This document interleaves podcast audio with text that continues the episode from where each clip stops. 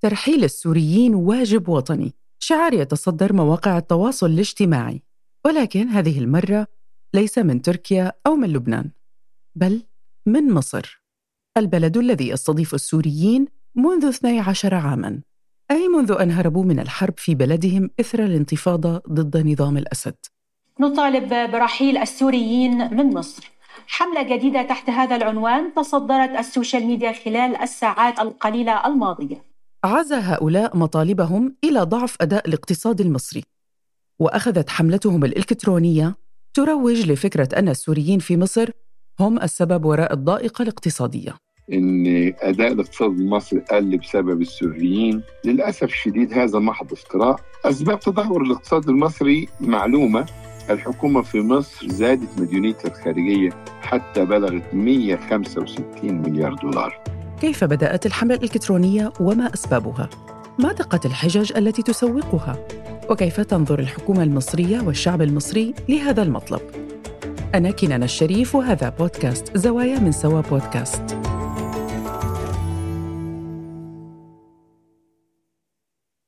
بداية عام 2023 طالبت أصوات منفردة على مواقع التواصل الاجتماعي بوجوب ترحيل السوريين من مصر. وضرورة عودتهم إلى سوريا. رغم أن الأمم المتحدة حتى اللحظة تعتبر سوريا بلداً غير آمن للعودة إليها. قبل ذلك ظهرت حملات تطالب بترحيلهم غير أنها كانت تخمد سريعاً حتى الحملة الأخيرة والتي بدأت مع حلول عام 2024 وطالبت بداية بمقاطعة المطاعم السورية التي تنتشر بكثرة في مصر كوسيلة للضغط على التجار السوريين. كما طالبت هذه الحملة الحكومة المصرية باتخاذ الإجراءات اللازمة لترحيل السوريين تذرعا بأنهم السبب في انهيار الاقتصاد المصري وحفاظا على الهوية المصرية من التغير. إحنا بنقول إن الأعداد دي بالملايين أصبحت ضاغطة على حياة المصريين. الكلام ده بيتصرف من فلوس المصريين يعني ال 45 مليار دولار اللي بيتصرفوا على الضيوف الأجانب الموجودين داخل مصر لو الضيوف دول مش موجودين أو رجعوا لبلدهم هيتوفروا للمواطن المصري هيروحوا لسداد الديون المصرية. أحد أبرز الإشكالات التي أدت إلى هذه الحملة أن الإحصاءات حول تعداد السوريين ووضعهم القانوني في مصر غير واضحة. أولا أنا هقول لكم العدد اللي موجود عندنا ما يقرب من الخمسة مليون و... وده عدد مش بسيط. لما بنتكلم عن أعداد السوريين في مصر لازم نفرق بين مصدرين من المعلومات في مصادر رسمية وفي منظمات دولية معنية بشؤون اللاجئين.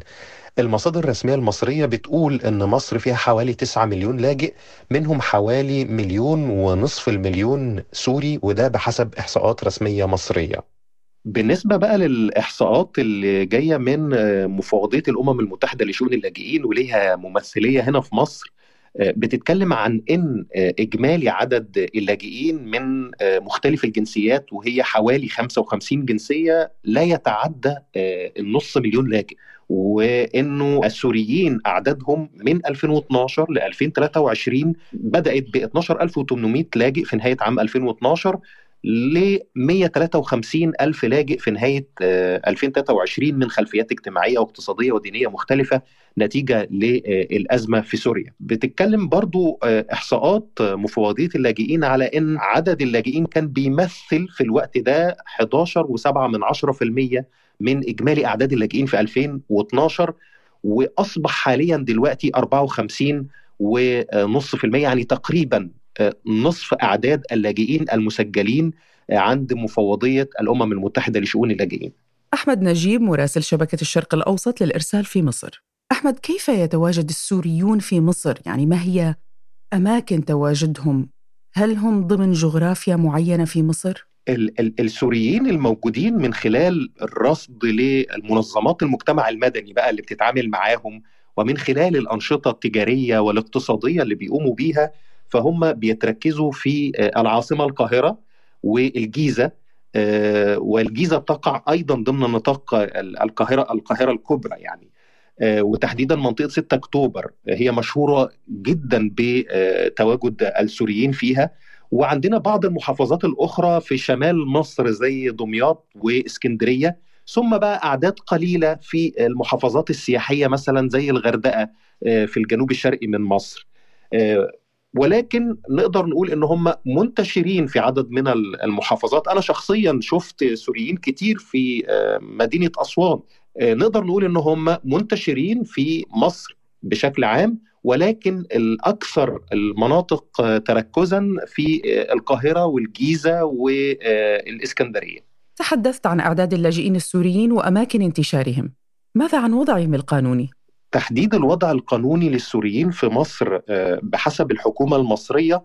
ف الوضع ده بيتطلب إن أنت تسجل لدى الجوازات والهجرة. بتسجل نفسك للجوازات والهجرة عشان تحصل على تصريح الإقامة سواء كان هذا التصريح بمدة زمنية محدودة أو تصريح مفتوح أو حتى اكتساب الجنسية لاحقا بالتزاوج زي مثلا أنه مصرية تتجوز سوري أو مصري تتجوز سورية بالتالي أنه مسألة أن الوضع القانوني للمهاجرين السوريين نقدر نقول أنه بشكل كبير غير دقيق غير دقيق ليه؟ لإنه مش كل اللي موجود بيروح يسجل نفسه عند الحكومة المصرية بعد ما كان بيدخل مثلا بتأشيرة سياحية ثم يكسر التأشيرة اللي بيضطر إنه يلتحق بعمل ما ويضطر إن هو مثلا يفتح نشاط تجاري هو ده اللي بيروح يسجل نفسه في مصالح الجوازات والهجرة عشان يمرر أوراقه القانونية. وده بيقودنا لمسألة مهمة وهي مسألة عدم دقة البيانات لأنه مثلا لما نلاقي حد سوري مثلا أو عدد كبير من السوريين اللي بيقوموا بأنشطة اقتصادية هم بيقوموا بيها باسم مصريين آخرين عشان تجاوز عدد من العراقيل الإدارية والقانونية في هذا السياق المتعلقة بإقامة الأجانب في مصر وممارستهم للأنشطة الاقتصادية والتجارية. وبالتالي أحمد هل يمكن القول إن هذا هو أصل المشكلة وإنه عدم توافر بيانات تحدد أعدادهم وأعداد الأنشطة التجارية اللي بيقوموا فيها هو اللي أثار امتعاض لدى بعض المصريين؟ نقدر نقول بحسب منظمات مجتمع مدني تعمل في هذا المجال إنه الحصر الدقيق للوضع القانوني للسوريين غير موجود وهو اللي ناتج عنه الأزمة اللي دفعت السلطات المصرية إنها تقول إنها عندها 9 مليون لاجئ يتضمنهم طبعا السوريين بنسبة كبيرة مع السودانيين نتيجة الأزمة الأخيرة في السودان. وصدور الجدل بشأن العبء اللي بيتحمله الاقتصاد المصري نتيجة تواجد اللاجئين في مصر. وده من ضمن الخطوات اللي بدأت الحكومة تدعو إليها بشكل رسمي في تقنين الأوضاع وتسجيلهم عشان ترصد وتتابع الأعداد بشكل دقيق وترصد التكلفة المادية لتواجد اللاجئين سواء كانوا سوريين أو غيرهم على الاقتصاد المصري. وهل يكلف اللاجئون السوريون ممن ليسوا تجارا الدولة المصرية أعباء مالية؟ بالنسبة للوضع المالي للاجئين سواء كانوا سوريين أو غيرهم في مصر فإحنا بنتكلم عن اللاجئين المسجلين لدى مفوضية الأمم المتحدة لشؤون اللاجئين دول بيتم صرف ليهم إعانات مادية ولكن بحسب كل حالة بمعنى في حالات بتستدعي مثلا علاج فبتصرف العلاج بشكل مباشر أو بتاخد قيمته أو بتاخد تكلفة مادية إعانة على المعيشة.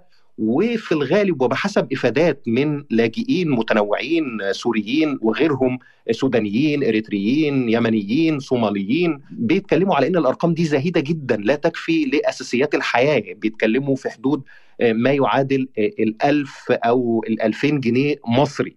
وإحنا لما بنتكلم عن الألف أو الألفين جنيه مصري في ظل سعر الصرف للدولار في السوق الرسمية يعني بنتكلم في 30 جنيه للدولار الواحد.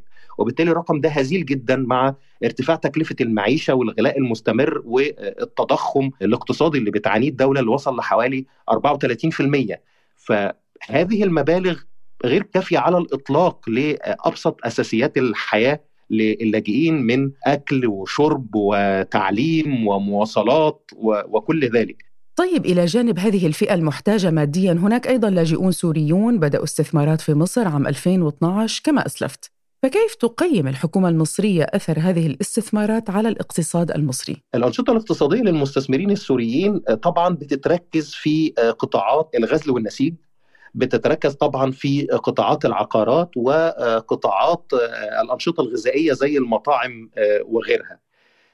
الأنشطة دي اتطورت بشكل كبير بدأت في البداية الأول بالمطاعم اللي بدأت تاخد سمعة جيدة وانتشار ودعم من المستهلكين والمواطنين المصريين باعتبارات كتير خلينا نكون صرحاء مع أنفسنا. الاعتبارات دي قايمة على اولا فكرة التعاطف مع الأخ العربي السوري القادم من الأزمة واللي بيحتضنه المجتمع المصري وبالتالي لازم إن أنا أدعمه. واعتبارات أخرى تعلقت فعلا بالفارق اللي أدخله العنصر السوري والمكون السوري في الخدمة. في قطاع المطاعم مثلا بنلاحظ إنه الخدمة جيدة الخدمة فيها وفرة فيها تنوع فأصبح هناك نوع من التنافسية مع الخدمات المقدمة من القطاع المصري في قطاع مثلا المطاعم هناك أيضا يعني استثمارات للسوريين في قطاع العقارات وهناك أيضا استثمارات في القطاع الصناعي وخصوصا غزل والنسيج وبعدين سؤال مباشر. وش بقى؟ هم المقيمين دول مش اللاجئين. هم السبب في الأزمة الاقتصادية في مصر. مالهم دول؟ دول ناس بتشتغل تنتج تدفع ضرائب تدفع كهرباء آه موجودة. طيب أحمد أخبرتنا كيف إنه الاستثمارات السورية خلقت زخم وتنافس بالاقتصاد المصري. لماذا اذا الحملة ضد السوريين التي تحملهم مسؤولية تدهور الوضع الاقتصادي في مصر؟ هل فعلا هم السبب؟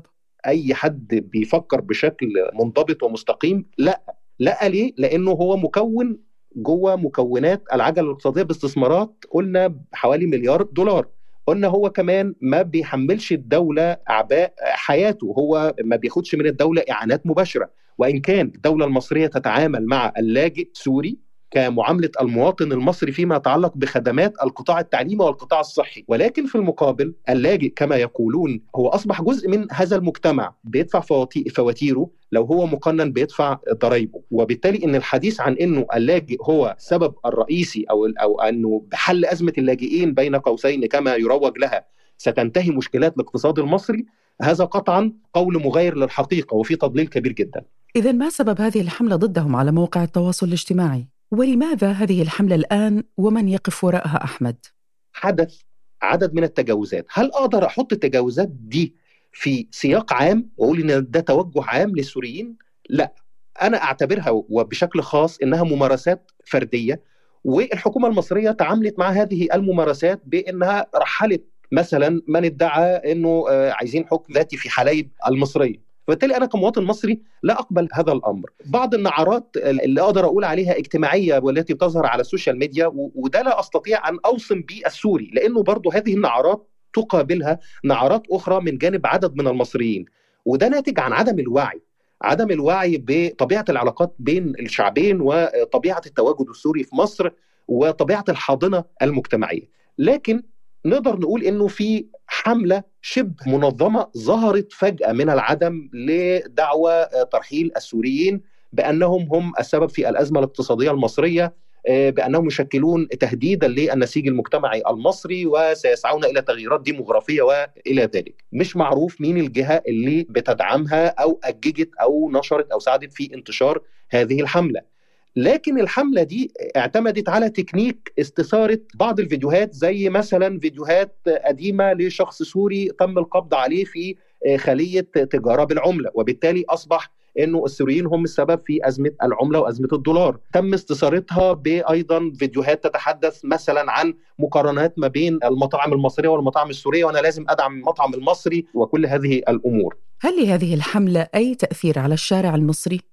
تأثير هذه الحملة على الشارع المصري هو يعني كالفوران. حصلت استجابات والهاشتاج تصدر إكس وتصدر مواقع التواصل الاجتماعي لكن تدريجيا بتنزوي هذه الدعوات. وفي السنوات الأخيرة بتحصل مثل هذه ما أسميه أنا شخصيا نعرات بالشكل ده نتيجة لوجود برضو بعض التيارات المصرية زي أبناء كيمت أو التي تدعو إلى تمصير كل شيء والتمسك بالهوية والقومية المصرية. وفي المقابل أنا مش شايف إنه إنه ده أزمة. أنا كأي مجتمع لازم أحتفظ بهويتي وأحافظ عليها وأعمل على المحافظة على هذه الهوية. لكن في المقابل أنا عندي مسؤولية مسؤولية إنسانية ومسؤولية أخلاقية تجاه ما تصفهم دائما الحكومة المصرية بأنهم ضيوف مصر. بعض المراقبين والمتابعين بيفسروه في سياق سياسي. سياق سياسي نتيجة الوضع الاقتصادي اللي مصر بتعيشه وبتطالب بدعم دولي اقتصادي دوليا طبعا. وبتحاول إنها تلعب بورقة اللاجئين في هذا السياق مع أوروبا أو مع المؤسسات التمويل. إن إحنا بنتحمل أعباء فساعدونا. إن إحنا بقالنا أكتر من عشر سنين نمنع خروج قوارب الهجره غير الشرعية من الحدود المصرية وبالتالي ده بيشكل أمن اجتماعي لأوروبا فلازم أوروبا تدفع هذا الثمن. ما يخطر ببالي أثناء متابعة هذه الحملة على منصات التواصل الاجتماعي؟ هل فعلا هناك عدم إدراك لأهمية الاستثمارات الأجنبية ومن ضمنها السورية للاقتصاد المصري؟ أنا مصطفى محمود شاهين مدرس الاقتصاد بكلية أوكلاند الأمريكية ومقيم بالولايات المتحدة الأمريكية وجود السوريين في مصر على الإحصاءات الرسمية لهم استثمارات كبيرة جدا في مصر وأقاموا بصناعات عديدة جدا في مصر خاصة في صناعات المنسوجات مجال الأقمشة المواد الغذائية المطاعم. الإخوة السوريين نقلت النمط الاستثماري السوري نقلته لمصر. وكثير من رجال الأعمال اللي هربوا من من سوريا جم فتحوا الأعمال لهم أيضا في مصر. الحقيقة حسب وزارة الاستثمار في مصر بتقول إن في مصر رجال الأعمال السوريين في حدود 30 ألف.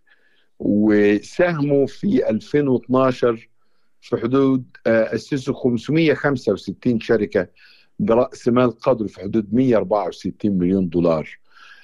في 2013 العدد زاد ل 1254 شركة في 2013 برأس مال قدره 200 مليون دولار. كخبير اقتصادي مصري كيف تقيم أثر المشروعات السورية في مصر؟ هذه الاستثمارات أو هذه المشروعات أول أثر مباشرة هو زيادة فرص العمل. فالمشروعات السورية بتوفر فرص عمل للمصريين أنفسهم. الأثر تاني إن بيبدأ للمصريين شيء من المنافسة الداخلية. يعني أفهم من خلال ما ذكرت أن وجود السوريين في مصر ليس السبب وراء تدهور الاقتصاد المصري مثل ما يزعم المطالبون بترحيلهم؟ السبب في زي ما حضرتك تفضلتي إن أداء الاقتصاد المصري قل بسبب السوريين للأسف الشديد هذا محض افتراء وللأسف الشديد نحن نعلم جيدا أسباب تدهور أداء الاقتصاد المصري. أسباب تدهور الاقتصاد المصري معلومة الحكومة في مصر زادت مديونيتها الخارجية حتى بلغت 165 مليار دولار. هذه الديون لم يقترضها السوريين أو لم يقترضها رجال أعمال السوريين. لكن هو الحكومة بتستغل جهل بعض العامة إنها تسوق لهم إن أنتوا قاعدين في مصر وأنتوا دي بلدكم والسوريين جم فتحوا مشروعات وحققوا أرباح من هذه المشروعات. ولولا وجود السوريين كنتوا أنتوا في وضع أفضل من كده وإن السوريين هم سبب الأزمة. هي طبعا دي شماعة الحقيقة. شماعة عشان أعلق عليها الفشل الذي تم خلال عشر سنوات من أن الحكومة أصبحت هي تاني أكبر مقترض من صندوق النقد الدولي بعد الأرجنتين. مصر للأسف الشديد وهذا ليس له أي علاقة بالسوريين أو حتى المصريين من من قريب أو بعيد.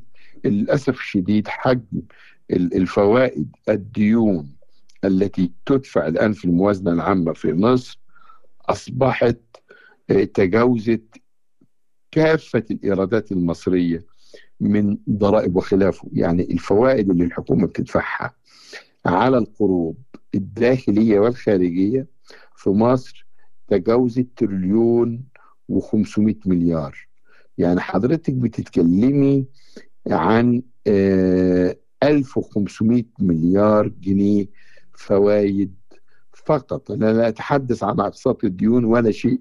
أنا بتكلم على بند فقط هو بند الفوائد وبند الفوائد تقريبا. قد المرتبات في مصر مرتبات الموظفين كلهم في مصر مش أقل من ثلاث مرات ونص. أصبح أغلب الإيرادات التي تجبى من المجتمع سواء كانت إيرادات ضريبية من الضرائب أو إيرادات غير ضريبية زي الرسوم على الخدمات وغيره كل هذه لم تعد حتى تكفي أن ندفع الفوائد. فلابد أن إحنا نحلل أسباب الأزمة التي يتعرض فيها الاقتصاد المصري أو تدهور أداء الاقتصاد المصري إلى الأسباب الحقيقية حتى نستطيع أن نصل إلى نتائج. فقضية إن إن السوريين بيحققوا أرباح في مصر ده طبيعي لأن هو أنت خلي بالك الآن دلوقتي الاقتصاد المصري والكلام ده من سنة 74 الرئيس السادات عمل قانون لجذب رأس المال العربي والأجنبي لمصر. فالآن جاءتك الفرصة وجاءك رأس المال العربي. لا ينبغي لك أن تتذرع أو تتحجج بأن هؤلاء هم سبب الكارثة. بالعكس.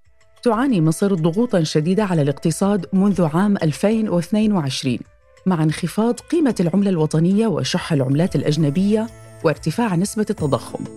هذا الوضع جعل من السهل على من اطلقوا حملات تحريضية ضد السوريين أن يحصدوا تفاعلا واسعا رغم أن مزاعمهم بأن السوري أنهك الاقتصاد المصري غير دقيقه ومضللة. وبحسب صحيفة الجمهورية المصرية فإن المصانع السورية التي فتحت في الخارج بعد عام 2011 أنشئ 80% منها في مصر.